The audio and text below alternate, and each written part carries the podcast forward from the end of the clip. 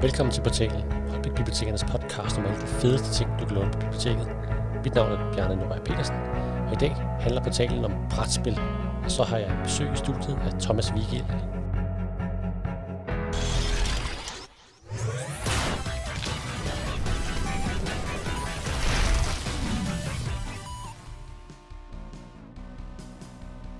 Brætspil er blevet mere og mere populært det sidste årti, flere og flere biblioteker har fået øjnene op for muligheden for at udlåne dem.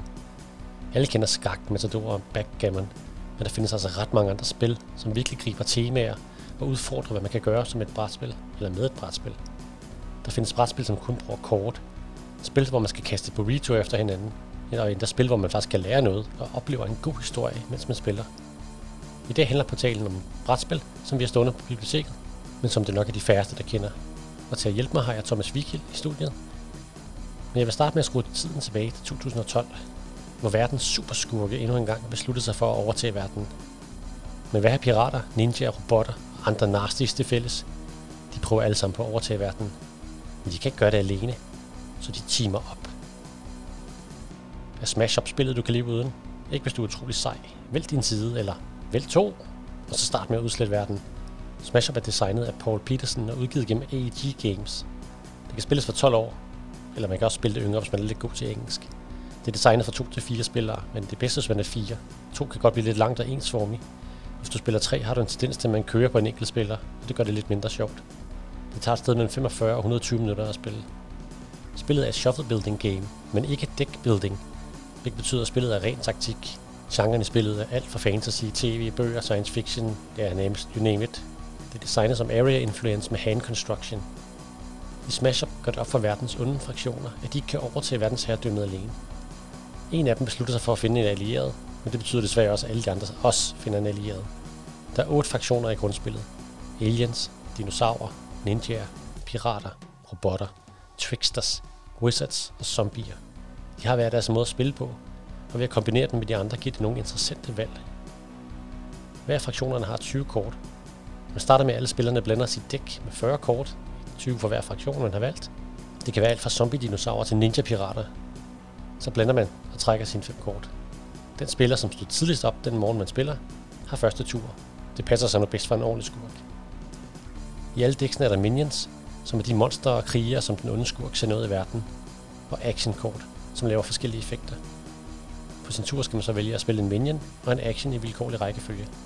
Med den indtager man baser, som alle sammen har effekt, og tal for, hvor mange minions, der skal til for at smadre dem. Når spillerne har lagt minions nok ned til, at basen den går i stykker, så tæller man sammen, og den skurk, der har mest indflydelse, får flest victory points for basen. Den, som først når 15 point, har vundet spillet. Det er simpelt at lære, og næsten umuligt at mestre, for næsten alle kort har specielle evner, som kan kombineres og udnyttes til at prøve at snyde de andre. Ninjaer snigmørder de svage modstandere, mens pirater sejler rundt i deres små robåde fra base til base. Alle fraktioner har en måde at spille på, og lærer man dem, så giver det dig en lille fordel i spillet. Helt specielt ved Smash Up er, at alle dæks og fraktioner har deres egen illustrator, som ret humoristisk tegner, hvad der sker på kortet. De er virkelig flotte og så sjove at se på. Det kræver en del engelskkundskaber at spille spillet, fordi der er tekst på samtlige kort, og indtil man lærer alle evner at kende, kan det godt tage lidt tid at forklare de andre, hvad ens kort de gør. Men efter et par spil, så er der ingen problemer, og så kan det Smash Up spilles utallige gange og stadig være sjovt og anderledes. De mange regler på kortene giver nogle gange konflikter, men heldigvis er der en fast regel om, at kort, der siger, at der er noget, man ikke må, altid trumfer kort, der siger, at man må. Det er en let og simpel metode til at undgå forvirring fra den ret korte og underholdende regelbog. Der er godt nok kun 8 fraktioner i grundspillet, men der kom en væld af udvidelser siden, og lige nu er der faktisk 83 fraktioner med alt fra prinsesser, spioner, vampyrer, nørder og sumobrydere. Der er over 3.000 kombinationer, så det er bare med at komme i gang med over til verdensherredømmet. Som sagt har jeg i dag øh, besøg af Thomas Vigild, som er leder af linjen for spiludvikling på Vallekilde Højskole. Han anmelder brætspil i Weekendavisen, perspektiver på, op på politik, og han er spildesigner. Velkommen til portalen. tak, tak Bjarne. I, øh, I dag skal vi snakke brætspil. Mm. Og øh, hvorfor har jeg taget dig med? Kan du ikke lige forklare det? Øh, jamen det håber du har, fordi at, øh, jeg kan give lidt indsigt i brætspil, fordi siden øh, 2009 har jeg været juryformand for det, der hedder Guldbrækken. Det vil sige, at vi har siddet hver eneste år og kigget på årets alle nye udgivelser af brætspil, øh, og så har vi fået nogle af dem tilsendt, og så har vi simpelthen kåret årets vinder inden for børn og familie og voksne og selskab og sådan nogle ting. Øh, og så har jeg også anmeldt en del brætspil sådan, øh, i, i weekendavisen og i politikken, så jeg, jeg kunne rigtig godt tænke mig at få, få brætspillene sådan lidt mere ud i, også i pressen selvfølgelig, men også bare i uh, helt mainstream borgerne, altså rundt omkring i uh, de danske hjem. Øhm, og så designer jeg også selv spil. Øh, vi laver meget sådan gådejagter og escape rooms, eller gåderum, som det hedder nu. Så øh, jeg sådan prøver at få meget sådan fingeren med i alt, hvad det handler om sådan brætspilsdesign og gådedesign og interaktionsdesign og sådan noget. Så øh, ja, men jeg håber, jeg kan give nogle, øh, nogle perspektiver på, på brætspillene. det første spil, vi hørte om nu, øh, var Smash Up. Og Smash Up er jo en af mine øh, favoritter. Det, øh, jeg tror, jeg er den eneste i Danmark, i hvert fald en af de eneste, som har købt to versioner af samtlige udvidelser, bare for, hvis nu en af kortene skulle øh, gå i stykker. Hvad, har du nogle erfaringer med Smash Up? Ja, jeg har spillet det en 7-8 gange, tror jeg, eller sådan noget, Bjarne, omkring. Øh, og jeg har altså været meget fascineret af den der, øh, den, man kan sige, det er meget modulært på den måde, man kan hele tiden bygge nye klodser på det. Altså det er som om, det har den der grund, grundstamme, at der er nogle kort, og man kan være de her forskellige øh, raser, men så kan man hele tiden få nye øh, raser, eller nye øh, kan man sige, øh, måder at spille på, og det synes jeg er helt vildt stærkt game design, altså at det aldrig stopper.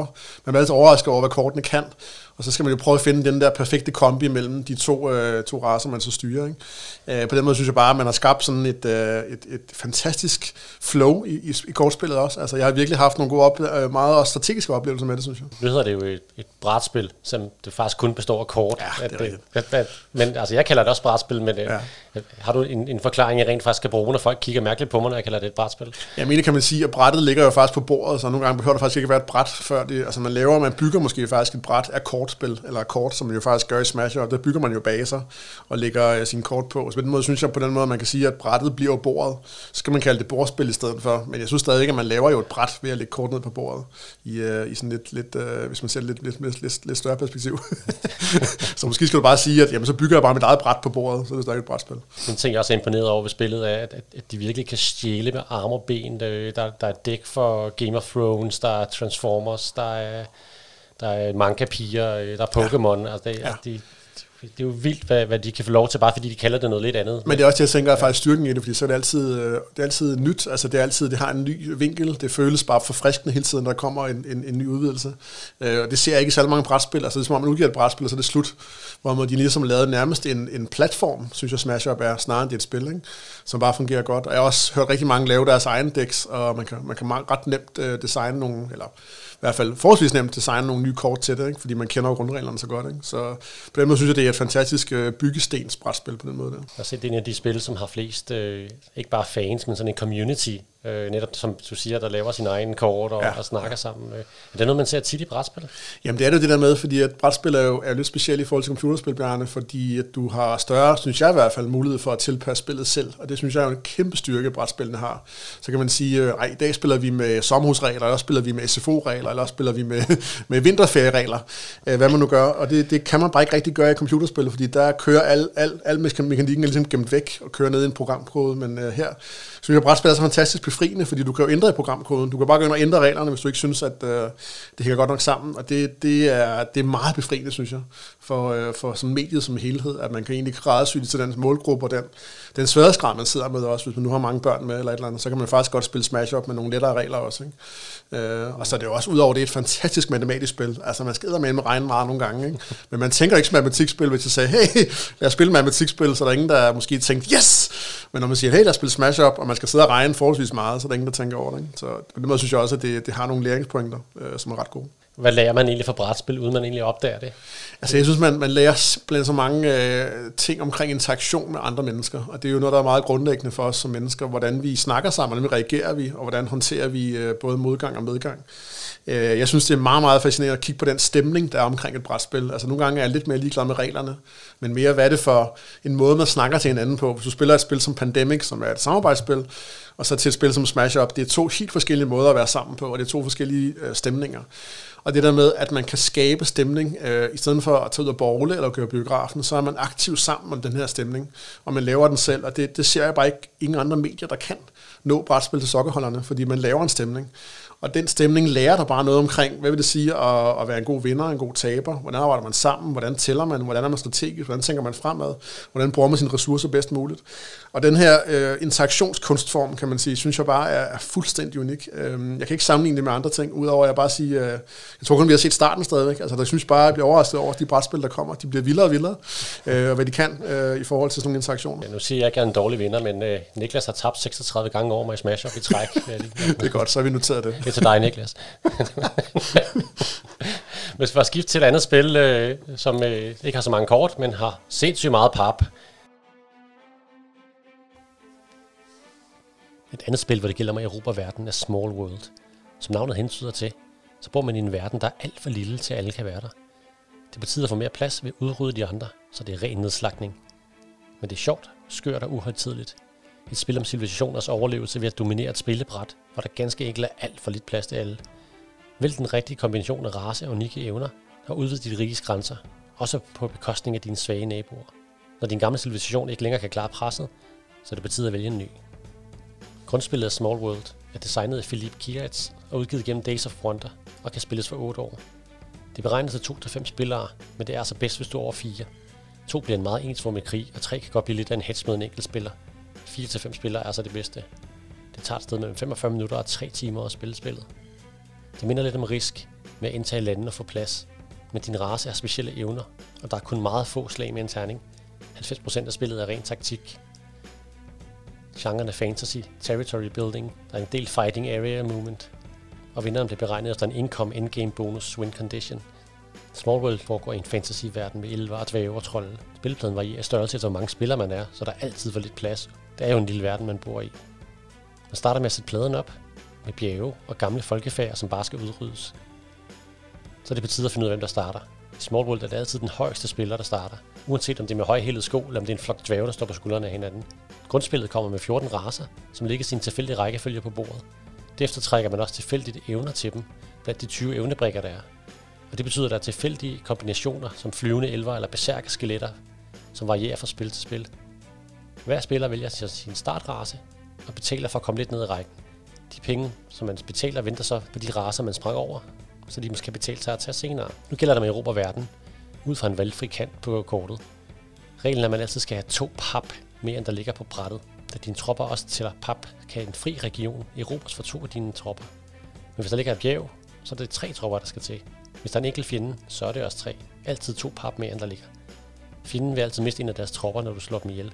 Men resten ryger på deres hånd, og efter turen er slut, kan de lægges ud. Når din egen tur slutter, og du ikke flere tropper har at flytte og angribe med, så kan du tage så mange op på hånden, som du vil. Og så deler du dem ud som forstærkninger på de lande, hvor du stadig har tropper tilbage. Det er nemt og hurtigt. Alle raser og evner har virkelig sjove illustrationer, og pladerne er flotte og lette at gå til. Derudover er spillet udkommet på dansk, så de yngste spillere også kan være med. Der er mange evner at holde styr på, men siden alle ved, hvem der har hvilket raser og evner, så skal det bare forklares, når det bliver lagt ud. Skal dog lige nævnes, at oversætteren har sovet i timen, og troldmænd, udover at være en latterlig dårlig oversættelse af Sorcerers, også er skrevet, så evnen bliver misforstået. Det kan der hurtigt rettes, hvis man læser den norske eller svenske forklaring. Der findes en enkelt evne, der gør, at man slår med spillets terning ved hver erobring, men ellers har man kun et enkelt terningsslag per tur, for at prøve at lige at erobre noget med sin sidste trop. Resten af spillet er ren taktik. Når man ikke længere kan bruge sine tropper, fordi de alle sammen er døde eller blevet alt for spredt ud, så kan man pensionere dem. Og så på de næste tur kan du vælge en ny race. De pensionerede bliver svage, men de giver dig stadig point hver runde, for hvor mange lande du har med dem. Efter et sted mellem 8 og 10 ture, efter hvor mange spillere man er, så tæller man point sammen, og den, der har flest, vinder.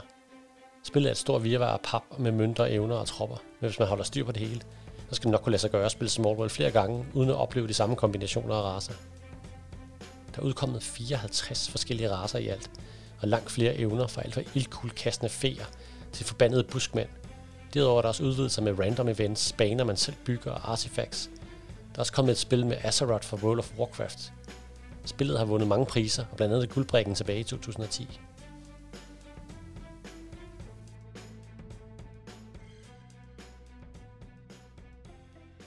Small World. Ja, hold op, der er meget pap. Ja. Den øh, så jeg havde, øh, faktisk havde vundet en pris, stod der på æsken. Øh, ja, vi kårede den faktisk som Juli Specialpris i 2010, tror jeg det var. Øhm, og det blev også oversat til dansk faktisk, efter at vi, øh, vi gav den prisen. Ikke fordi vi gav den prisen kun, det er også et vildt godt brætspil, men det gjorde i hvert fald, at det fik et ordentligt push ud, og det har bare været en kæmpe, kæmpe hit, kan jeg se derude. Ikke? Øh, det sælger stadigvæk i dag, og der er lige kommet Small World of Warcraft, hvor man så har kombineret det med, med World of Warcraft, øh, kan man sige, mytologien. Lidt mere øh, kørt ned i noget tegneserieunivers, men stadigvæk grundspillet er helt fantastisk godt. Altså, det er jo et territorierobringsspil, men, men meget stramt og med 10 ture, og man skal med hele tiden være på ryggen af hinanden, fordi det er jo netop en lille verden. Altså, det er jo en, man kæmper konstant, og man kan aldrig nogensinde slappe af i det spil. Og det øh, er så godt designet, synes jeg. Det er et af mine yndlingsspil stadigvæk. Jeg har så gået amok i udvidelse af det derhjemme med at indrømme. Det, ja. altså, jeg har en udvidelse, der gør, at, at man bygger banen stille og roligt. Vi kalder det Game of Gods. Fedt. Så, så har hver plade har kun tre stykker lande, og så bygger man en lille bane, og hver gang du har haft tur, så bliver verden en lille smule større, men, mm. men stadig lille. Og så har vi lige alle artifacts og alle random events og sam, samtlige øh, raser, der findes i hele spillet. Det er nogle af 60, tror jeg. Ja. Man trækker tilfældigt, og så, og så blander dem selv, og vi har en fest med det spil, jeg laver vores egne regler. Nej, hvor det godt. Ja, det er fantastisk. Men altså, jeg vil sige, det er også netop et spil, der minder om Smash Up, fordi det er modulært. Altså, man kombinerer en race med en, uh, en trait eller med en landskab, ikke? og så bliver det hele tiden forskelligt, at det er, at det er Flying Amazonas, eller hvad det nu er. Ikke? Øh, på den måde synes jeg heller ikke, det dør. Øh, det har virkelig en, en lang levetid, når man kører sådan et spil, fordi det er så blandet hele tiden. Og det er også noget, der jeg tror, der er vigtigt, at man tænker over et spil. Øh, hvad er genspillingsværdien? Og både Smash Up og Small World har bare den her en gang, så vi skal lige prøve med en anden opsætning, så bliver det sjovere. Ikke? Ja, en af de ting, som øh, jeg lægger meget mærke til i spil, øh, når, jeg, når jeg kigger på design også, det er den der ratio mellem held og taktik. Fordi jeg er virkelig uheldig i alle samtlige spil. ja. og, øh, og, og Small World har, har jo kun et, et enkelt terningslag hver erobring, øh, modsat risk, hvor jeg får så mange bank, fordi mm. jeg kan slå andet i der. Ikke? Mm. Ja, ja, præcis. Det, er det en, en radio, I også kigger på nogle gange? I kigger det rigtig meget på det, Bjarne, vil jeg sige, men det handler meget om, hvilket, øh, hvilken genre, eller jeg kan sige, hvilken kategori vi er over i, fordi jeg synes, det betyder meget mere i børnespil og familiespil, end det gør måske i selskabsspil eller i, øh, i voksenspil. Og det afhænger meget af, hvordan held er integreret. Fordi held er jo en super god equalizer, eller sådan en udjævner. Altså det er, jo, det er jo mega fedt nogle gange at spille et spil, hvor heldet nogle gange med børn kan afgøre det. At vi kan være lige gode, men heldet kan på en måde udjævne det lidt. Og det, der virker held jo godt, hvis man du ser det rigtigt, vil jeg nok kalde det. Ikke? Jeg har også set mange børnespil, som er håbløse, hvor man bare slår med en terning, og den, der er mest heldig, vinder. Det er der også eksempler på, ikke? hvor man bare sådan, øh, please, please, øh, ikke spille dem, vel? Men heldet kan, hvis det er doseret rigtigt som det er i Small World, synes jeg netop være det her, tør jeg være heldig, eller hvor heldig tør jeg føle mig? Fordi så kan man netop lege med, hvornår vil man gerne bruge det her terningslag, fordi det er ikke nødvendigt at bruge det i Small World. Øhm, men jeg synes, det er vigtigt, når man arbejder med børnespil, at der er en form for heldig element. Øh, og det kan også bare være, at man trækker kort. Det er også et heldig element. Ikke? Og det kan være meget mere skjult end terningen, men, men det, det skal være der, synes jeg nogle gange, for ellers vil det simpelthen være for svært for, for folk at designe et familiespil og brætspil til børn. øh, fordi så vil de voksne altid vinde det. Øh, familiespillet i hvert fald. Ikke? Det, du kender ikke til nogen episoder, hvor de er kommet op og slås, eller øh, fået skilsmisser, eller et eller andet? Jamen altså, der er jo, der er jo spil, der, der splitter folk mere, ikke? Altså, altså, altså, både Massador og Pandemic har jeg hørt virkelig, at kan give folk fuldstændig sindssyge raserianfald, ikke? Hvis man ikke arbejder godt nok sammen, ikke? Og hvorfor gjorde du det der, og sådan noget, ikke? Så selv sådan helt almindelige øh, low-key, afslappende øh, kan godt være dynamit, hvis man ikke, øh, hvis man ikke kan arbejde sammen ja. Og Massador også på min top 3 liste over de dårligste spil nogensinde. Så ja, ja. Øh, men, men altså, ja jeg sige, jeg har faktisk prøvet at spille Matador rigtigt, så er det faktisk sjovere, altså hvis man nu spiller det med auktionsrunder, og man på nogle andre regler på, der skal ikke særlig meget til, så bliver det faktisk et super meget bedre spil. Men hvis man bare spiller det og slår med terning, så er det jo rent held, hvad man lander mm. på, ikke? så derfor kan man ikke rigtig gøre noget. Fanger du allerede, hvorfor jeg kan lide det. Ja, præcis, det tænker jeg nok. At spille i en helt anden verden handler om at stjæle flest penge som gangster og skyde sine modstandere. Det lyder voldeligt, men det er sjovt, hurtigt, og så sidder man rent faktisk med pistoler og peger på hinanden. Godt nok pistoler er skum, men det giver stadig spillet lige et ekstra niveau. Spillet hedder Cash and Guns, og er designet af Ludovic Montblanc og udgivet gennem Kovalik. Det kan spilles for 10 år, og designet for 4 til 8 spillere, men jo flere man er, jo sjovere bliver det. Det tager et sted mellem 30 og 45 minutter at spille. Der er ikke nogen spilleplade i Cash and Guns. Du har din patronkort og din pistol, og så skal du overveje, hvordan du bruger dine kort, mens du tænker hurtigt. Spillet er et bluffing fighting negotiation game med card draft og player elimination. Det er en verden fyldt med gangster og 20. Er du den smarte, den grådige eller den heldige? Alt kan være nødvendigt at udnytte for at vinde. Man sidder som gangster rundt om et bord og skal dele rovet fra sidste uges røverier. Men først skal man finde ud af, hvem der er ugens Godfather, som altid i første runde selvfølgelig er den ældste spiller. Derefter skal alle spillerne have en evne. Man kan enten give en tilfældigt til dem, eller også kan man give spillerne et par kort at vælge mellem. De her evner kan ændre spillet en del. Spillet foregår over otte runder, hvor man først lægger rå ud på bordet, samt retten til at være Godfather, som man også kan spille om til runden efter. Alle spillere har otte kort med patroner, En til hver af de otte runder spillet varer, men det er ikke alle, der er skarpe skud. Der er også en del blanke. Alle vælger et kort, enten et skud eller en blank, og så tæller Godfatheren til tre, og så skal alle pege med deres pistoler på en af de andre spillere. Som Godfather har man også den evne til at kunne pege på en spiller, som skal vælge et andet mål, end vedkommende har lige nu. Så vælger man, om man vil springe i dækning eller blive siddende. Måske en god idé at springe i dækning, hvis mange peger på dig med pistolerne. Men hvis du er i dækning, så får du ikke noget at råbe, fordi du gemte dig. Men alle, der havde peget pistolerne på dig, skal nu fjerne deres kort, uden man ved, om det var et skud eller om det var en blank. Hvis du bliver siddende, så skal du se, om nogle af dem, der pegede på dig, rent faktisk skød dig. Hvis du bliver såret eller dræbt, så kan du heller ikke få loot den her runde. Alle, som stadig sidder tilbage og ikke er blevet skudt eller hoppet i dækning, deler så rovet, hvor en af dem så bliver Godfather til næste runde. Efter otte runder tæller man sammen, hvem der har fået mest loot. Det er vinderen. Der er nogle ret få sjove tegneserieagtige billeder på kort og æske, men det er de sorte skumgummi-pistoler, som er det mest interessante ved spillet. Du har kun 3 sekunder til at overveje, om du vil putte en patron i pistolen, og hvem du vil sigte på. Det er spændende, og hævn bliver ret hurtigt en reaktion. Der er også kommet to udvidelser til Cash Guns, som giver flere evner, roller og henchmen. Derudover er det også muligt at udvide til ni spillere. Cash Guns, Ja, der gælder det jo faktisk om at, om at skyde sine venner. ja. Hvad, hvorfor virker det? Altså, de virker, fordi at, øh, det har det der mafia-tema, hvor man sidder og helt, helt ligesom uh, Reservoir Dogs, altså Tarantino, hvor man alle trækker pistoler på hinanden, og hvem, hvem tør så skyde først, og hvem har ladt sin pistol. Uh, og jeg har brugt det ret meget på Vallekilde faktisk til at undervise i, uh, i løgn og i kropssprog, fordi at, hvordan, hvordan vil man bluffe bedst det er jo et spil, der handler om at bluffe og lade som om, man faktisk har ladt sin pistol, selvom man ikke har ladt den. Øh, fordi man har jo, øh, jeg tror man har otte kort, og fem af dem, de er, øh, de er blanks, altså der er, de er bare klik, der er ikke skud i dem, og tre af dem er så kugler. Øh, så man, man, har, man skal virkelig overveje, hvornår man lader sin pistol. Øh, og derfor, den interaktion, hvor man sidder og sigter på hinanden, og tør man, tør man godt virkelig holde det her sigte, eller vil man prøve at back down, og så ikke få en del af det her bytte. Det er en helt, helt eminent god øh, interaktion, synes jeg. Bare selvom det er de her skumgummi-pistoler, man sidder med. Men, men scenen, som jeg sagde før, det der med, den stemning, der er omkring det spil, er fuldstændig fantastisk. Fordi man bare føler sig så gangster, når man sidder med det. Og særligt hvis man vinder en anden pistol fra en anden spiller, så sidder man med to guns, og så kan man bare sidde og pege på to samtidig, eller øh, en med to. det er også en af de spil, jeg har mest succes med at præsentere for, for de unge, som ikke rigtig gider brætspil, og så synes de det... Nå, så viser dem til de unge, og så elsker de, fordi der er pistoler med. Og de elsker pistolerne, ja. Ja, fedt.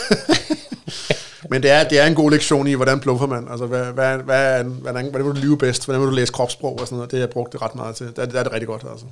Men der er også en af de spil, hvor jeg sådan får lidt nervøse blikke for øh, forældre og pædagoger om, øh, hvad er det, vi lærer børnene. Ja. Nu, nu bruger du det på skolen, siger du. ja, ja. Så har, du, har du stødt på noget af det?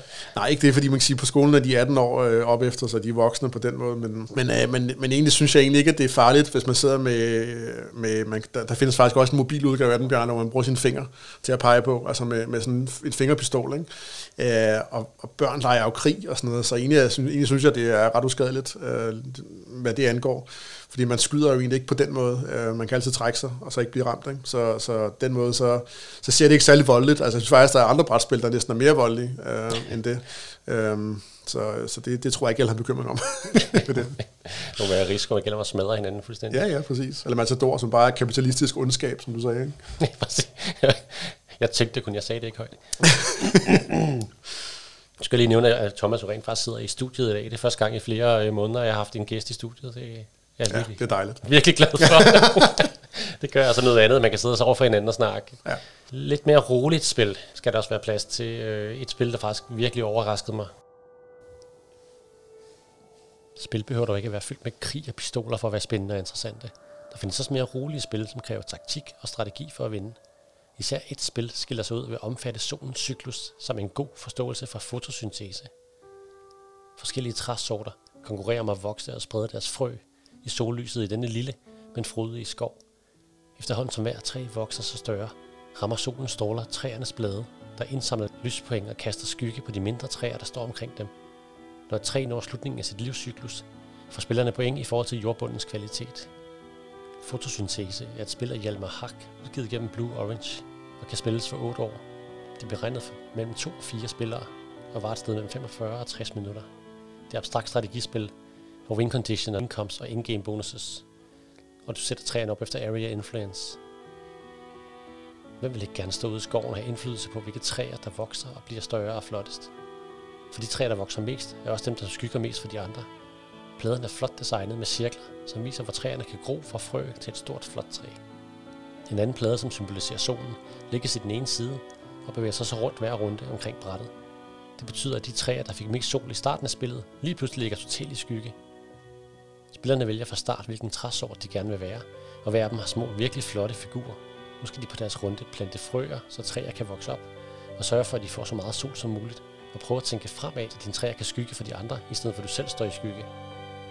Der er utrolig flotte tegninger af skov og natur, og det ser så flot ud, når det, der er gået et par runder, og der er en hel skov, der er vokset frem på brættet. Denne skov er aldrig ens fra spil til spil, efter hvilke træsorter man har valgt at spille med. Selvom man konkurrerer mod hinanden, er spillet utro roligt og flot. Spillet kan sagtens bruges som samtale omkring naturen og fotosyntese. Og så er spillet selvfølgelig lavet over 100% genbrugspap. Spillet er oversat til dansk, så alle kan være med. Der er også kommet en enkelt udvidelse, hvor månen har en indflydelse, hvor man kan samle dyr ind for ekstra point.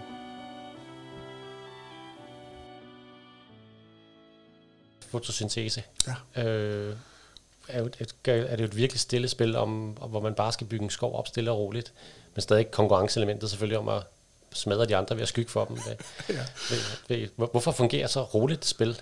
Jamen, jeg synes faktisk, øh, at fotosyntese fungerer, fordi det egentlig rammer øh, sin, sin man kan sige, historie, sit narrativ rigtig, rigtig godt. Altså, at det er, at man, er den her, man har en, jo en, en type træer hver. Og så det der med at bruge skyggen i forhold til, hvad nogle territorier man erobrer. Det er jo faktisk en form for risk, øh, bare sat i, øh, i en skov, ikke? fordi man skal erobre territorier igen, eller small world er det faktisk også. Ikke? Men jeg kan godt lide det der med, at det føles bare utrolig godt i historien, altså at solen går rundt om brættet og laver skyggerne, øh, så man egentlig på den måde lidt mere øh, indirekte nogle gange driller hinanden, og det der med, at den hele tiden skifter, så hvad man tror er et godt træ i starten, kan blive et virkelig dårligt træ senere, og omvendt selvfølgelig. Ikke?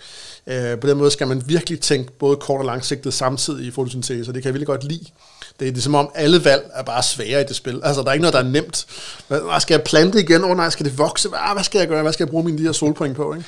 Øh, og derfor kan jeg bare godt lide spillet, fordi det, det, alle valg er lige gode, og det tror jeg kendetegner for mig at se et godt strategispil, at der er måske få valg, to-tre valg i hver tur, men de er lige gode alle tre. Øh, det er rigtig, rigtig vigtigt, så man ikke tænker, åh, oh, der er altid en, der er meget bedre end de andre.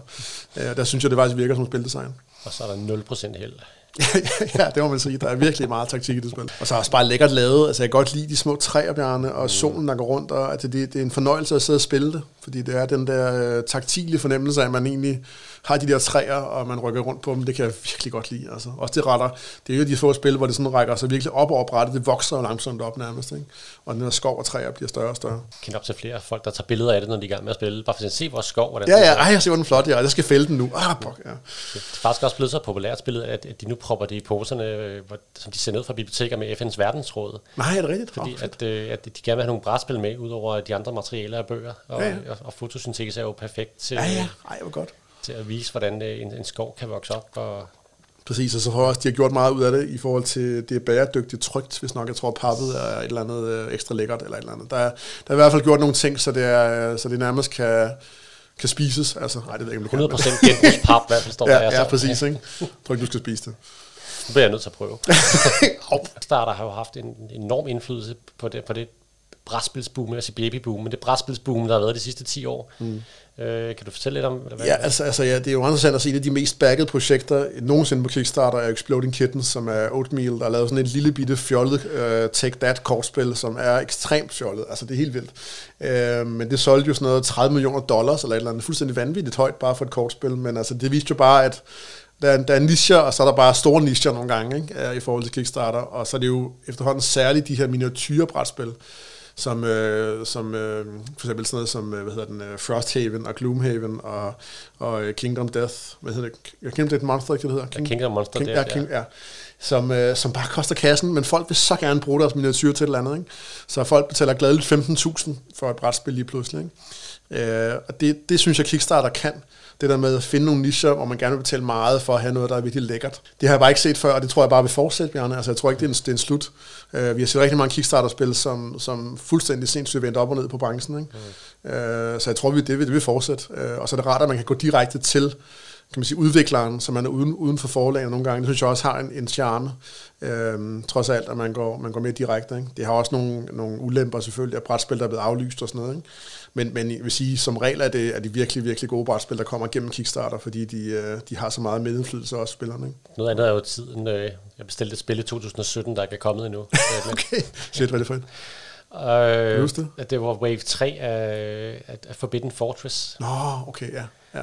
Og, øh, og jeg har også haft et, hvor, øh, hvor det faktisk var en, en falsk Kickstarter, men som heldigvis nåede at blive stoppet. Nå, okay, ja, det er også et eksempel på, ja. Øh, som det hedder med Shifting Sands eller noget den stil. Men det, ja, ja, altså, det, ja. det, det, så så professionelt og fantastisk ud, at, at den snød så mange mennesker. Ja. Og så var der lige en enkelt spiller, der lige var, eller en enkelt backer, som lige var inde og sige, hov, der er noget galt lige præcis den her streng. Og så, blev, og så blev det hele stoppet, og alle fik pengene igen. Ikke? Altså, Nej, hvor vildt, okay. Det, og det er åbenbart ikke, det skete et par gange, har jeg fået. Det skete et par gange, ja. ja. Det er fordi, at, at man i hvert fald, man udnytter vel det der, den der iver, man vil gerne have det her univers, man vil gerne øh, købe noget eksklusivt i forhold til de her brætspilsoplevelser, ikke? så tror jeg bare, at man nogle gange er ukritisk også. Ikke? Mm. Så, øh, men altså, man skal ikke undervurdere, hvor, hvor svært det er at køre en Kickstarter. Altså, jeg kender mange brætspilproducenter, der prøver det. Og dels er det jo en rigtig stor markedsføringskampagne, men det kræver så meget tid, fordi man har så meget community building, og man skal virkelig holde tungen i munden, når man snakker med fans, ikke? fordi de er godt nok øh, rige og, og, og fine og søde, men de er også krævende. Så man skal virkelig overveje, om man gider have den dialog, ikke? Øh, eller bare udgive spillet og sige, det er færdigt. ja, der skal ikke gå mange uger forsinkelse, før at, øh, der er en lang række folk, der siger, at det er det værste lortespil nogensinde, ja, og det kan, altså. og det kan, det, det, det kan vende så hurtigt, Bjørn. Det er så vildt, hvordan det bare er sådan en, øh, en, en, den flipper bare, ikke? Folkestemningen, så den er også, den er også svær.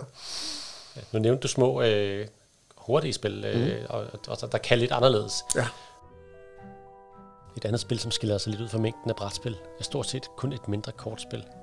Men man ved, der er noget helt specielt, når spillet forventer, at spillerne er tankelæsere. The Mind er designet af Wolfgang Marsch og udgivet gennem Nürnberger Spielkarten Verlag. Det kan spilles for 8 år. Det er designet fra 2 til 4 spillere, men det er muligt at spille langt flere med lidt kreativitet. Spillet var cirka 15 minutter. Der er ikke nogen spilleplade The Mind. Du har kun kort, og så et par få livsliner. Spillet er et cooperative party family card game. Der er ingen roller eller spilleplade The Mind. Det er et eksperiment. Et rejse, man tager sammen for at prøve at kommunikere, uden rent faktisk at kommunikere direkte. Man skal udvikle sine evner til at tankelæse. Spillerne sætter sig over for hinanden og trækker hvert kort nummeret mellem 1 og 100. Fuldstændig tilfældigt blandet. Nu gælder det mig at lægge kortene ned i den rigtige rækkefølge, uden at snakke med hinanden. Man må ikke tale sammen, man må ikke vippe med foden, man må ikke kommunikere på nogen som helst måde.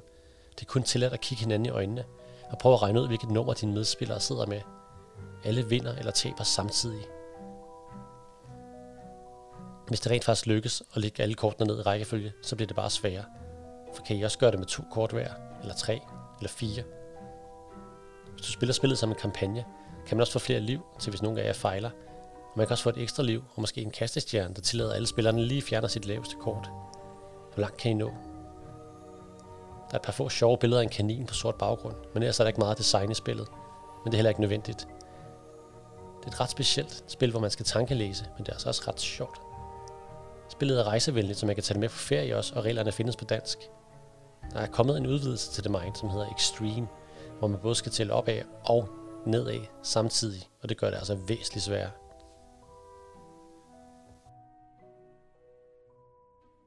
The Mind. Ja, åh, det er mit yndlingsspil. Tankelæsning i et i et brætspil, nu kalder jeg det et brætspil igen, så det kun er kort, men det... Ja. altså det er faktisk et af mine, øh, det er faktisk et af mine yndlingsspil, vil jeg sige stadigvæk. Det kom virkelig bag på mig, da jeg spillede det, fordi at, øh, det handler om det der med at synkronisere sin opfattelse af tid på et hold, og det har jeg brugt rigtig meget undervisning også. Det er et af de første spil, jeg tit viser eleverne på Vallekilde. Det er det der med, hvordan arbejder I sammen om det her? Man må ikke snakke sammen, men bare ved at vente og kigge på hinanden, så skal man ligesom lægge den her kabale rigtig ned. Ikke? Og den, den egenskab er bare så unik. Altså jeg har ikke set nogen som helst andre brætspil, der, der, der kan lave præcis samme stemning som The Mind, fordi man nogle gange, når det så lykkes, så bliver man så sindssygt høj. Altså man er sådan lidt, yes, man laver bare high five efter hver runde og sådan noget. Og den der, øh, den der glædesros, der kommer, den er meget interessant. Men også den omvendte, hvordan håndterer man fejl? Fordi hvis nogen laver en fejl, er det så personen, der laver fejlen, eller er det gruppen, der har været for dårlig eller for langsom? Ikke? Og det, det, det er de de, de interaktioner, synes jeg bare, vi er fuldstændig vanvittigt godt designet, og helt skåret ind til benet. Det er sådan, det er som om alt fedt er skåret fra det spil, og det bare er så lækkert, fordi det kører bare øh, sådan, øh, så enkelt, ikke? The Mind. Det er, jeg har set det, mange varianter af det. Nu du snakker om varianter før, så, ja. og vi, nogle har blandet tre eller fire kortspil sammen, så, der kan være flere sammental, bare for at fuck det endnu mere op. Ja, ja, præcis. Ah, det er også prøvet, ja. Og så er der kommet en, øh, der er Mind Extreme, jo, der er kommet en toer, hvor man så øh, spiller med øh, to typer af kort. Nogle kort, der tæller op, og nogle kort, der tæller ned. Og det bliver endnu sværere. Så du har faktisk en bunke, der, du har, du har to bunker. Den ene tæller op, den anden ned. Samtidig skal lægge kortene i en rigtig rækkefølge. Ikke? Det er pænt svært. det har jeg ikke prøvet. ja. Men øh, jeg vil sige helt klart, hvis man bare har et, et spil, der siger meget om, om folks personlighed og hvordan man arbejder sammen, så er det Mind en, en helt fantastisk start. Øh, og det er, jo, det, er jo, øh, det er jo til at klare, det tager med om, det er lille kort spil, 100 kort. Ikke? Ja, er der andre spil, du sådan kan komme på, som har overrasket dig, øh, måske endda til guldbrækken? Ja, altså jeg kan faktisk huske, dengang Klask kom. Øh, Klask er jo sådan en blanding mellem øh, kan man sige, airhockey og høvdingebold, med sådan, det er sådan en magnet, du spiller med på sådan en stor træplade, der er hævet over bordet. Og lige da jeg hørte om den og snakkede med, med ham, der hedder Mikkel, der havde designet det tilbage i 2016, der tænkte jeg, det lyder bare som det værste spil, og bare sådan, gud, det bliver dårligt. Øh, fordi vi har før i guldbringen haft sådan nogle ret, sådan, i hvert fald, hjemmegjorte spil, hvor man sådan tænker, mm, måske skal man lige give dem et år til i, øh, i rokassen, før de er klar. Ikke? Men, øh, men Mikkel snakkede om klask, og så sendte han det ind, og så er det bare, det tog simpelthen røven på alle. Det var så sjovt, og det er stadigvæk sjovt den dag i dag jo. Altså, det er jo blevet de største danske brætspil nogensinde, i forhold til særligt USA også. Øh, både det almindelige klask, og så er der kommet en, en firmandsklask, som er sådan meget rundt, øh, nærmest øh, kaffebordsklask, kan man kalde det. Ikke? Øh, jeg ved ikke, om man kan låne biblioteket, men jeg kan i hvert fald anbefale, at man, øh, at man prøver det og, og køber det. Det er i alle pengene værd, synes jeg. Altså, det kommer bag på mig. Vi har det ikke, men der, man kan godt låne det fra andre biblioteker ja, okay, og bestille ja. det hjem. Så. Jamen, så kan man bestille det over bibliotek.dk sikkert. Så. det kan man. ja. Så man bestille klask. Ja.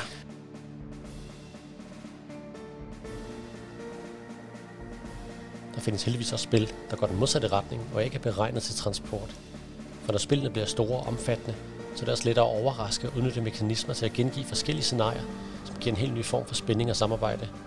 Hvem har ikke lyst til at sidde i en ubåd og prøve at sænke fjenden, inden han får fat på dig? Fordi under vandet kan ingen høre dig skrige. Året er 2048. En ny økonomisk krig raser. En sjælden muld er blevet et nøgleelement i konstruktionen af et nyt avanceret maskineri og en kæmpe økonomisk faktor i hele verden. Private firmaer opruster den sidste prototype af ubåde til at dykke ned i havets dyb for at søge efter den sjældne muld. Under havets fredfulde overflade kæmpes en stille krig med ny og ustabil teknologi. Du er en del af et hold af eliteofficerer med kommando over en af de nyeste ubåde. For at slå fjenden må du samarbejde med dine holdkammerater. Kun det hold, som bedst kommunikerer og arbejder sammen, vil overleve møde med fjendens ubåde. Captain Sona er designet af Captain Fragal og Lieutenant Limonier, udgivet gennem Matsuko. Det kan spilles af 14 år og designet mellem 2 og 8 spillere men det er helt klart bedst, når man er alle otte. Spillet tager cirka en time. Spillet er en ubådssimulation, doctor real-time fighting og hidden movement roleplay. Det er en fremtid havet af krig, hvor ubåde er nøglen til overlevelse. Spillet går ikke ud på at grave efter muld, men på at sænke fjendens ubåd. Hele spillet foregår i ubåden, hvor de to modstandere sidder på hver side af en meget stor flot skærm, som spærer for udsigten til det andet hold. Man sidder så lige over for hinanden, som i sænke slagskib, og man kan ikke se hinandens plader. Der er fire roller på hver ubåd, og man starter med at dele sit hold op. Der skal være en kaptajn, en første styrmand, en ingeniør og en radiooperatør.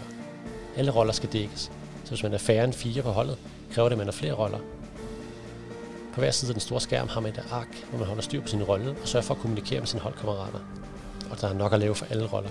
Kaptajnen skal tale, så modstanderens radiooperatører kan høre og forsøge at gætte, hvor deres ubåd befinder sig. Kaptajnen bestemmer kursen og kan aktivere sonar og droner og skyde med torpedoer. Første styrmanden holder øje med ubådens skade, som der skal sendes energi til. Skal der klargøres miner, droner, sonar eller måske gøres parat til lydløs sejlads. Det styrer første styrmanden. Ingeniøren holder øje med, hvilken del af ubåden, der er skadet og under stress. For hver gang ubåden bevæger sig, stresser den en del af skroget, og det kan betyde, at en del af ubådens evner ikke kan bruges. Radiooperatøren holder øje med modstanderens kaptajn og forsøger så at regne ud, hvor deres ubåd befinder sig. Spillet kan spilles i ture eller i real time. Det betyder, at man enten kan slappe af med spillet og lære det at kende stille og roligt, eller gøre det virkelig stressende og spændende. Hver spiller sidder ved deres station og tegner med tusser efter alt, hvad der er ved at ske. Det er genialt tænkt, og det giver en ret god følelse af en konsol. Der er et par få flotte og dynamiske billeder, men designet af spillernes konsoller er det bedste ved spillet.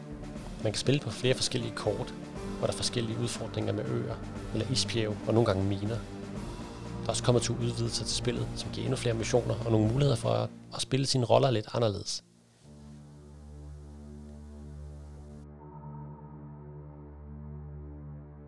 En anden spilstil, jeg, jeg, jeg faktisk foretrækker, er dem, der er sindssygt avanceret. Det, jeg, jeg kan godt lide, når, når et spil skal tage 6 timer, og, og, og, og, og man ja. virkelig kan få bank, fordi, øh, fordi man, man ikke har tænkt sig om. Og øh, en af dem, der også overraskede mig ved, hvor autentisk det var, var Captain Sonar. Ja. Kan, kan du beskrive lidt det, hvad, dine erfaringer med at spille øh, det spil? Jamen det er godt. Altså det er igen også godt, du tager det frem, fordi det har jeg også brugt faktisk til øh, teamwork og teambuilding på højskolen, for at vise, hvordan arbejder man sammen på et hold. Fordi det er jo sådan en form for sænke slagskibe med, med fire, eller to gange fire spillere, hvor der er fire spillere, der sidder i hver deres lille ubåd og skal kæmpe mod hinanden. Øh, og det der med at se, hvordan deres kommunikation bryder sammen, eller netop begynder at køre, og se dem langsomt blive bedre, jeg synes, den, den uh, læringskurve er så sindssygt interessant i, i det her ubådsspil her. Uh, der er også kommet en familieudgave af det, som er lidt nemmere, som jeg også godt kan anbefale, man gerne vil starte, som, som er rigtig godt, hvis man har børn med, uh, og så kan man altid gå op i den lidt svære udgave, uh, som er den første, der kom. Ikke? Men, men altså, det, det siger bare så meget om folk, hvordan man arbejder sammen, fordi netop fordi der er en helt klar øh, magtstruktur i spillet. Der er en kaptajn, der skal snakke med en navigator, der skal snakke med sin first mate, eller sin første styrmand, og første styrmand er eneste, der må snakke med ingeniør eller maskinmesteren. Ikke? Øh, og den, den, den, der, den der dynamik, eller dynamik, kan man sige, øh, hierarki, synes jeg bare, jeg har ikke set i særlig mange andre spil, hvor man har netop de der meget klare roller.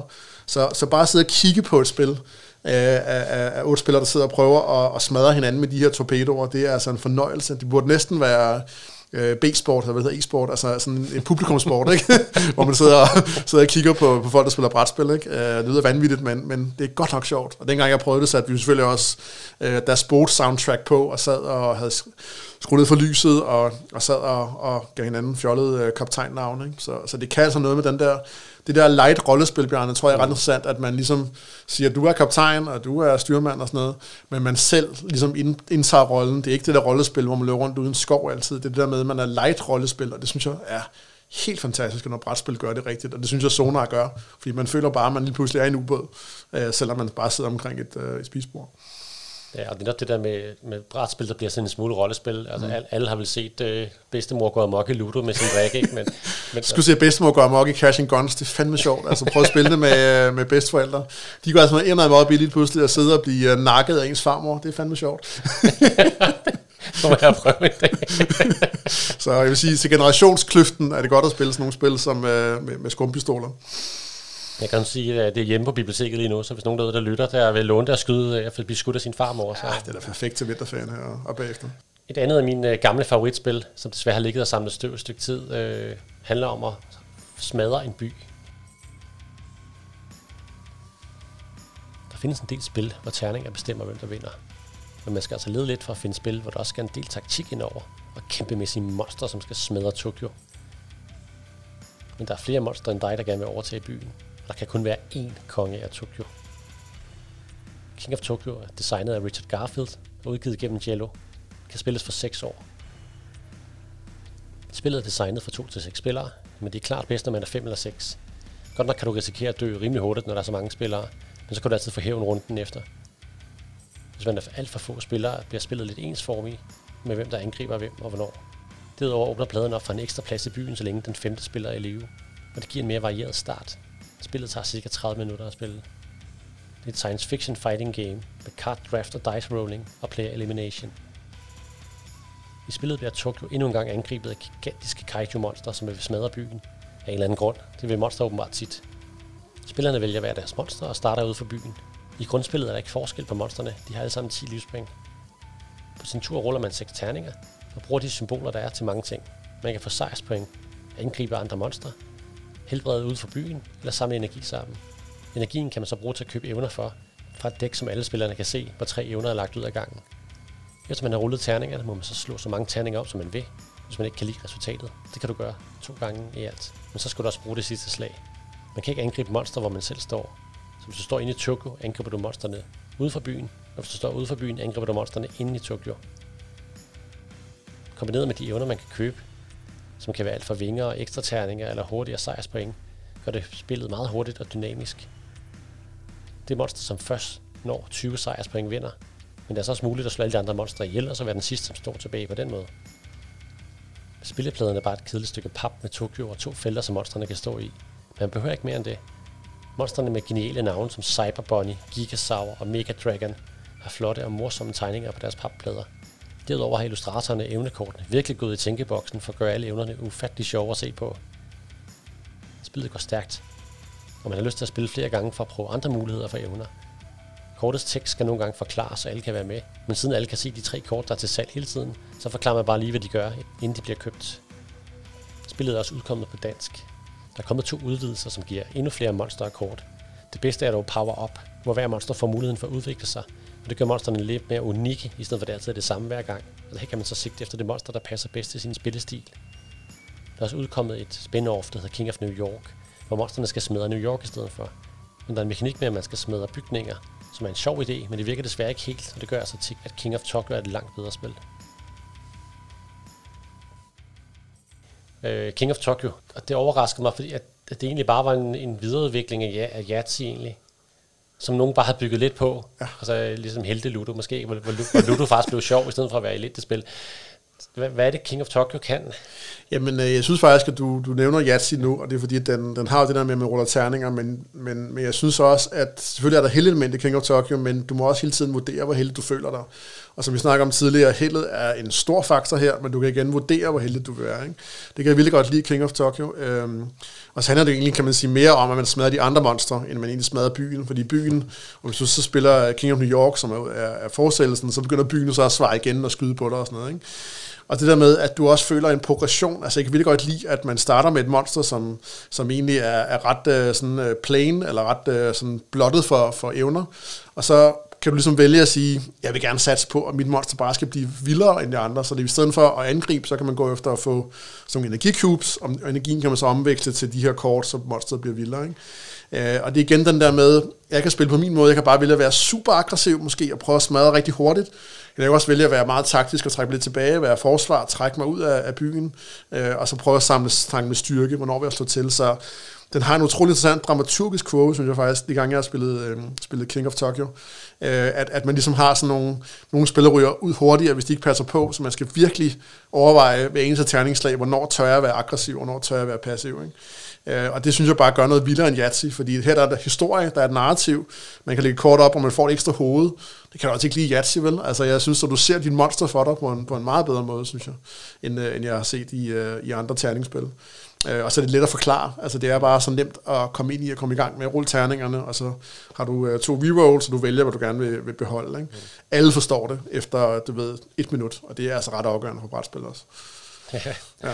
Det er en, en af de ting, som, som er bemærker mig med det spil i hvert fald, er, at det er jo sat for to til fem spillere. Ja.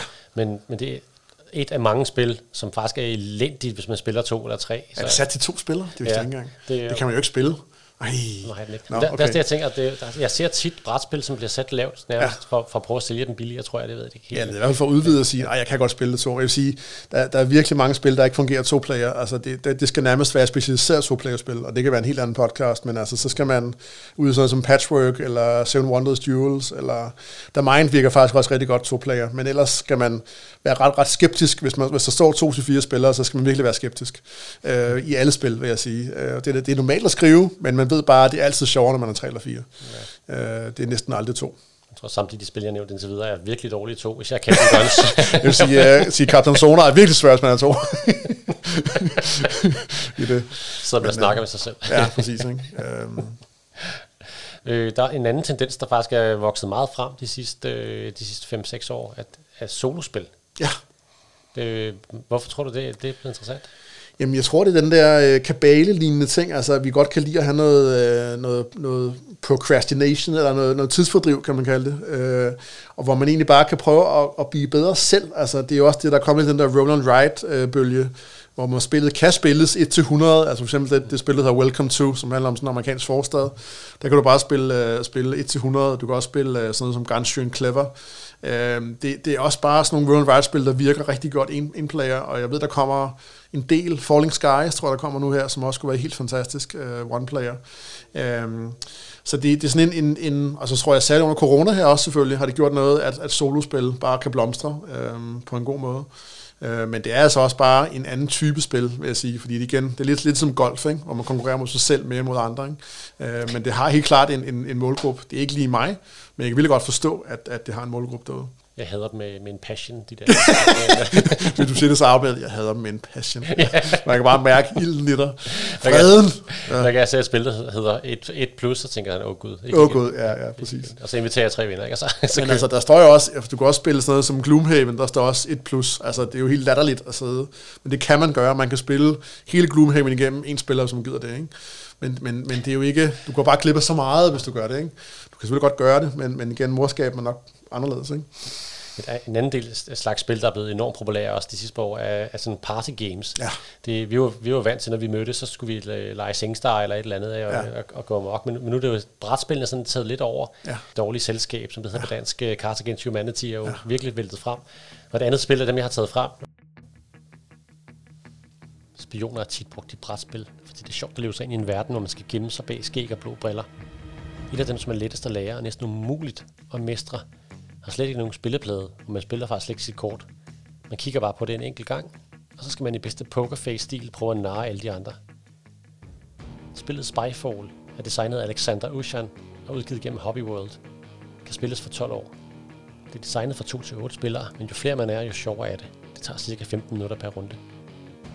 Genren er Spy Secret Agents bluff med Bluffing Action Party Game og Hidden Trader – i dette spil er de fleste spillere hemmelige agenter, som gemmer sig på deres nok så hemmelige base. Men der er en spion blandt spillerne, som prøver at opsnappe, hvor den base er. I spillet er der en masse små bunker kort, som hver er en base. Man blander sin bunke med en enkelt spion, og så giver man hver spiller et, et kort, der er fuldstændig tilfældigt, så ingen ved, hvem spionen er. På kortet står der så, hvor basen befinder sig, men spionen ved ingenting. Nu starter en timer på 15 minutter. Spillerne må spørge en af de andre om et spørgsmål, der helst skal vise, om spilleren er en af agenterne, eller om han er en spion. Men man skal også passe på, hvad man spørger om. For hvis spionen gætter, hvor den hemmelige base er, så er agenterne tabt. Reglen er, at man ikke må stille den samme, som spurgte dig om noget, et nyt spørgsmål. Og hvis du bliver spurgt om noget, så er det din tur til at stille det næste spørgsmål. Man bliver nødt til at køre samtalen videre. Uanset om man spørger om indeklima, frokost eller om der er dyr på kontoret. Den hver tid man spiller anklage en af de andre for at være en spion. Men så skal der stemmes, og flertallet skal give god for, at man vender sit kort. For at tage agenterne fejl, så taber alle agenterne også. Hvis spionen vælger at melde sig selv og gætte på, hvor basen ligger, så har han vundet, hvis han har ret. Det giver spillet nogle utrolige sjove spørgsmål og situationer, og det gør det meget hurtigt underholdende. Kortene er altid designet, så man er ved at dø af grin over, hvor spionen gemmer sig henne på billederne. Og for hver lokation er der også et job i bunden af kortet, som man kan udføre på stedet, hvis man gerne vil gøre spillet lidt sværere. Hvis man spørger en kaptajn eller en menig i herren om maden på stedet, så får man måske to forskellige svar. Man skal dog huske på ikke at grine sine billeder, for hvis du afslører, at du ikke er spionen, så er runden spildt, og spionen vinder. Og hvis man ikke kender lokationerne særlig godt, fordi man ikke har spillet så meget, så er der sådan en god idé, at personen, der spørger om noget, altid sidder med oversigtskortet og stiger ned i den, for derfor at kigge kortet videre til den, man spørger om noget. Det gør man for, at det ikke er for let at finde ud af, hvem spionen er, fordi vedkommende skal sidde og kigge på oversigten for at kunne regne det ud. Spillet fylder ikke ret meget, så det er ret anvendeligt til rejsen også, eller til et hurtigt festspil. Der er udkommet flere slags Spyfall, nogle med tidsrejser eller med DC Comics, hvor spionen der har en hjælper i Harley Quinn. Der er også udkommet et Spyfall 2, hvor der nu er to spioner, og der kan spilles op til 12 spillere.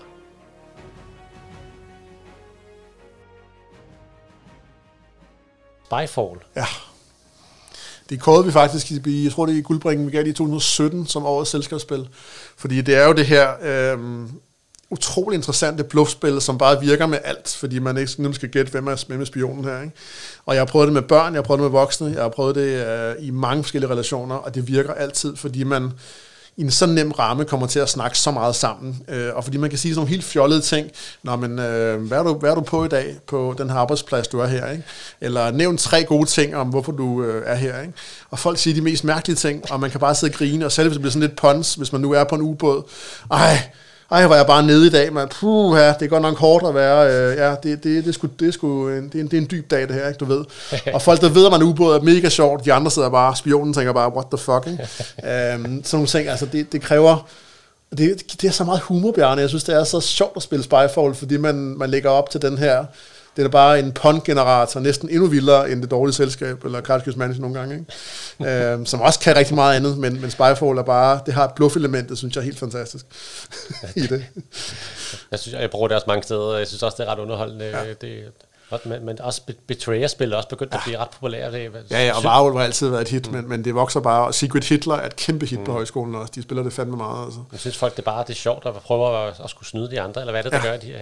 Nå, men det der med, at jeg tror, at brætspillene giver jo en, en, øh, en form for forløsning, at man kan få lov til at være ond for, en, for en, et, et stykke tid, for en team. Næste team, der kan bare være den her lede trader, og den her lede vareulv, eller hvad nu ved, ikke? Øh, og det, det synes jeg giver et frirum. Altså, det er jo ikke normalt, at vi får lov til at stikke hinanden i ryggen eller lyve, men fordi jeg kan gøre det for en, for en greater cause eller en større sag her, så får jeg, får jeg gerne gjort det. Og det, det kan jeg rigtig godt lide, og det, det er også det eneste medie, vi har, hvor man kan få lov til at udleve de der mørke sider, og det er okay.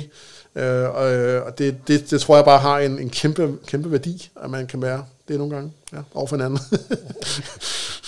en af de ting, som Spyfall gør, som også Smash Up til, til dels gør, også, eller ikke til dels, som Smash Up også gør, mm. at de bruger enormt vigtige, mange penge på, øh, på design af kort og humor, og, ja. og, og, og, og er det vigtigt for brætspillene, det er så flotte? Det synes jeg i hvert fald. Altså, jeg har jo prøvet mange prototyper også, og der sker bare så meget, når man rykker det op øh, i, i, i en flottere grafik. Altså for eksempel uh, King, of, King of Tokyo var oprindeligt sådan en gangsterspil, som egentlig var ret sådan øh, stereotypt og sådan noget, men bare det lige pludselig rykket til det monsterunivers, hvor det kan blive så out there, så ekstremt, så, øh, så anderledes. Det, det gør bare meget. Øh, og så som du siger, humor er ret vigtig. Altså det er faktisk ret få spil, jeg ser, som ikke har en eller anden form for humor twist. Altså der er selvfølgelig stadig meget seriøse brætspil, men nu dem vi kiggede på, altså Smash Up, Castle of Guns, uh, Small World, uh, de har alle sammen, uh, kan man sige, sådan en eller anden form for humoristisk distance til det. Selv The Mind, som er sådan en svævende kanin, ikke? Uh, der sådan er gået helt i send. Uh, så jeg tror, der, der er brug for noget lethed nogle gange. Uh, og jeg kan selv, selv spille som Gloomhaven, som jeg har siddet og spillet meget. Det har altså en ret god humor, selvom den er godt nok sådan lidt mere pakket ind, men den er bare så nørdet og så lækker, så den er der. Ikke? Øh, fordi det handler om at grine. Altså, jeg synes også, at brætspil handler om at grine øh, ofte. Selvfølgelig også være taktisk, men, men det må også godt være den her lethed, der er over dem, og det synes jeg tit humoren gør. Ikke? Så humoren er i hvert fald et generelt tema, men øh, der, er der andre temaer, man ser tit, som du har lagt mærke til? Øh, altså, i forhold til brætspil, så synes jeg jo, at det er... Øh, det, ja, udover at vi snakkede om trader og så humor, så synes jeg, det meget handler om... Øh, jamen, jamen, hvornår vil jeg gerne hjælpe andre, hvornår vil jeg gerne ikke hjælpe andre. Det ser jeg bare tit i mange brætspil, altså, hvor man godt kan gå ind og sige, øh, skal jeg hjælpe mig selv nu, eller skal jeg gøre det svært for andre? Og den dynamik, synes jeg, er, er ret grundlæggende, hvis jeg ser på rigtig mange spil. Øh, og så er der kommet rigtig mange engine building spil. Det kan jeg egentlig også godt lide. Altså sådan som, øh, som øh, Wingspan for eksempel, og Splendor, hvor man langsomt bygger sin maskine op, og det sidste kører den bare helt fantastisk. Det er også en tendens, jeg, jeg godt kan lide, fordi man netop starter mere på nul, og så alle sammen bygger hver deres maskiner op. Øh, også øh, Scythe faktisk er, er et godt eksempel på det. Ikke? Øh, og hvad retning man så gerne vil gå i. Øhm, så det er ligesom, det kan man også gøre med Gloomhaven, der bygger man måske ikke, der bygger man nærmest mere sin figur op, end man bygger en fabrik op. Men det har lidt samme traits, det der med, at man, man kan mærke, at man har lagt energi i det undervejs, og så får man en meget større tilknytning til det rent følelsesmæssigt. Og det kan jeg faktisk godt lide. Det der med, at man, man føler, så lidt mere investeret i spillet, end man bare ligesom har fået om det her kort, værsgo du den her øh, fraktion. For eksempel Terraforming Mars, som jeg også spiller rigtig meget, som er et fantastisk spil. Det øh, vil jeg også bare anbefale på det varme, så jeg håber, I har det også. Det tror jeg. Det er, det er jo også bare, hvor man langsomt sætter sig ind i en koncern og bliver bedre og bedre til at, at, at, at få Mars beboelig her. Ikke? Øh, og der bliver man virkelig sådan, okay, jeg lever mig ind i rollen som koncernen, øh, og det gør bare en kæmpe forskel, at man har det der narrativ med. Mm. Øh, så det synes jeg, jeg ser en stor, stor øh, tendens inden for brætspil i hvert fald, at man bygger noget op, man får en holdning til. Der er også mange brætspil, hvor, man, øh, hvor det er meningen, man skal fortsætte med sine karakterer. Øh, apropos Shadows of, Shadows of Brimstone, som biblioteket aldrig nogensinde vil have, men øh, som jeg har derhjemme i store mængder. Ja, som man vil sige, din, er, som, din, din, din nørd-gen øh, går helt amok over det her. Ja, det er jo, er der andre spil, som du kan nævne, hvor man sådan fortsætter sin karakter, og udover øh, Gloomhaven selvfølgelig? Øh. Jamen altså de bedste, jeg har prøvet udover Gloomhaven, synes jeg, det er sådan noget Pandemic, uh, Pandemic Legacy, som er jo kommet i to sæsoner, og så er der kommet en, der hedder 0, uh, sådan ligesom tre ud af verden. Det synes jeg er de bedste sådan fortsætterspil, jeg har prøvet, hvor man ligesom aldrig kan nulstille brættet. Altså det hedder jo Legacy, fordi man giver arven videre. Altså man kan ikke, alt hvad man lavede tidligere, bære præg af de næste gennemspilninger, og det kan jeg virkelig godt lide. Øh, det er også gået lidt galt i spil som Seafall for eksempel, som, som kommer også øh, fra samme udvikler. Øh, men, men jeg synes Pandemic, hvis man prøver sådan et spil, hvor man nærmest kører de kapitler, så er, er Pandemic bare stadigvæk et af de bedste legacy-spil, jeg har set. Øh, og nu er der kommet et, der hedder My City, som er det helt nye fra Reiner Knizia. Det er uh, Legacy Light, vil jeg sige. Det er simpelthen familie-legacy, hvor man bygger en by op langsomt. Og det er så vanvittigt veldesignet, uh, fordi der er man klistermærker også, når man sætter på, så det kan aldrig nogensinde nulstilles. Uh, det vil jeg klart anbefale uh, at sige, hvis man skal prøve at smage, hvad vil det sige at have de der spil, man ikke kan nulstille. Det, det er også det, bibliotekerne har været lidt rædselslagen over for legacy-spil, fordi ja. man skal smadre sit spil stille og roligt. Ja, præcis. Og det er det samme. Nu har jeg været fræk og købt Gloomhaven alligevel. Så, uh, det er godt. Det er frækt. Ja. Nu må vi se, når, når det bliver indgået, og med ja. hvor lang tid det overlever. Men det er lidt smukt, at man spiller noget og giver noget videre til en ukendt låner næste gang. Det har også et eller andet, jeg synes, det har noget over sig. Altså, det kan et eller andet. Det er altså op, op, opfordrer til, at man skriver i låget, øh, hvor man er nået til, ikke? Så, ja, kan, så man kan fortsætte. Så man kan fortsætte. Så man kan gå det. Nu er du få lov til at sidde i studiet, men øh, alle de folk, der sidder fanget derhjemme, og, og nu når vi er åbnet op for bestillingerne, hvad for nogle brætspil skal, skal de så bestille og, og spille hjemme i huset? Har du nogle gode coronaspils forslag? Ja, altså jeg synes jo stadig, at Codenames er et, et, et af de bedste partyspil, jeg har prøvet i mit liv. Altså, det kan, og det, kan, det er kommet i en fantastisk online-udgave også, så man kan faktisk spille det helt gratis online øh, sammen, øh, så det kan bruges både digitalt og, og fysisk, vil jeg sige. Og så kan man lave sin egen kort i Codenames også. Altså det har bare en kæmpe, kæmpe pull stadigvæk, synes jeg. Det vil jeg helt klart anbefale. Øh, jeg har spillet rigtig meget øh, Wingspan, og det kan jeg også anbefale. Jeg har spillet rigtig meget øh, de her, der hedder Exit-spillene, altså escape room-spil. Det er jeg meget optaget af, at man ligesom har en lille boks, og de findes i mange udgaver. Der er også sådan der Unlock, hvor man bruger en app, men hvor man ligesom skal løse det her mysterier og en masse gåder på tid, øh, og på sådan nogle tidsbaserede spil. Unlock tæller tid, der er faktisk rigtig tid på, hvor mod Exit skal du selv tørre sig tid. Ikke? Men de er også spændende, for du kan kun spille dem én gang. Det er sådan nogle, der går i stykker. Det er netop øh, det ultimative sådan self-destruction game, øh, fordi man sidder og klipper i tingene og ødelægger det undervejs, ikke? så man kan kun spille én gang, men det synes jeg er en vanvittigt spændende spiloplevelse, netop fordi at, at spillet ved, at det kan gå i stykker. Så hvis man vil have sådan en god øh, aftenoplevelse, så vil jeg helt klart øh, prøv at kigge på de der exit-spil. Øh, det, kan jeg, det kan jeg kun anbefale. Ikke? Og ellers så har jeg spillet vildt meget øh, Gloomhaven Jaws of the Lion. Det er jeg næsten færdig med. Uh, elsker spillet også. Øh, det bliver ret fjollet til sidst, men helt anbefalet hvis man savner sådan nogle rollespil, sådan nogle helt gamle tabletop D&D-spil, men gerne vil have en oplevelse sammen, hvor man egentlig går ned i huler og bare konstant smadrer monstre, fordi man kan ikke gøre andet. Altså man, man har jo kun våben, man kan jo ikke give dem kaffe eller sådan noget, man skal bare ødelægge dem hele tiden. Ikke? Øh, hvis man kan klare den, øh, at, at det ikke bliver vildere end det, så, så er det stadigvæk et fantastisk brætspil. Altså. Så øh, det vil jeg anbefale. ja, vi har faktisk de fleste af dem. Wingspan øh, blev faktisk indgået her sidste fredag. Så, ja. så øh, også for Exit, som jeg er meget overrasket over, hvorfor øh, stadig lever, efter vi har haft i hvert fald 5-6 udlån på det. Så, wow, det er flot. Det, ja. Jeg tror, folk er meget nervøse for at klippe ja, de tør ikke klippe det, det er meget interessant. Eller så er de gennemført det. ja, de er for dumme. nogle af dem er faktisk ret svære. Det, ja. det er, når jeg sætter mig sammen med nogle af de skarpeste af mine venner, så nogle gange har vi altså rimelig svært ved at nå det på en time. Så. Ja, ja, det kan man altså ikke. Men der skal man også bare hygge med det. Det, det behøver ikke at tage en time. Nu er det jo et vågne lytter, vil nok have opdaget, de fleste brætspil, i hvert fald alle de brætspil, jeg har haft med i dag, jeg har, har et par år på banen. Mm. Og, øh, og det skyldes simpelthen, at vi har rigtig mange nye brætspil på vej, men øh, på biblioteket også til udlånt. Men dem gemmer jeg til næste episode, der handler om brætspil i sæson 2. Og øh, så håber jeg, Thomas, at du vil være med igen. Nej, det vil jeg meget gerne, Bjarne. Det er sjovt. Så der er rigtig mange øh, lidt større og lidt, øh, lidt mere overraskende brætspil. Ja, fedt. Med, med flere betrayers og mindre snyd. Det glæder vi os til. jeg håber, du er med igen i hvert fald se dig. Ja, meget gerne. Men tak, fordi du kommer med i dag. Jamen selv tak. Tak, fordi I lyttede til portalen Holbæk Bibliotekernes podcast om alle de fedeste ting, du kan finde på biblioteket. Din vært var Bjarne Nordberg Petersen, og jeg håber, du vil lytte igen til næste udsendelse. Tak for i dag.